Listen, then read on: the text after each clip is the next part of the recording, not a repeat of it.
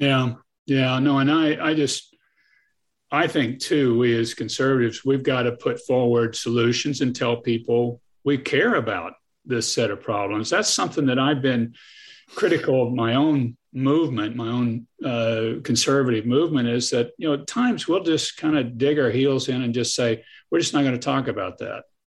Uh, that's that's not an issue. Um, race relations, just okay. We're just we're just not going to talk about it. And you just go, no, it's a real problem. This is a real issue for the society. Now we've got a different set of solutions that will actually work. The other piece of conservatism is it's got to actually work. If it yeah. doesn't, if it doesn't work, then that's not a solution. You can't just use the mighty power of the government to change something. It, has got to actually work for people's lives uh, for it to be a be a solution.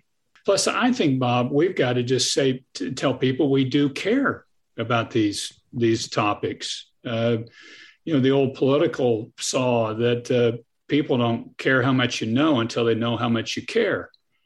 Uh, I, I, think for too long we've said to, about environmental issues in general. Well, you know, I don't know, I don't want to talk about it, uh, or which is translated to a lot of people as though you don't really care.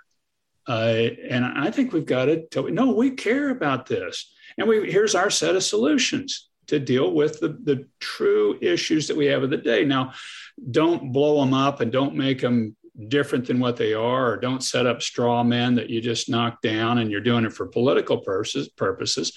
It's a real problem. It's a real issue, and here's a real solution. And then then people will listen if they they really believe you care.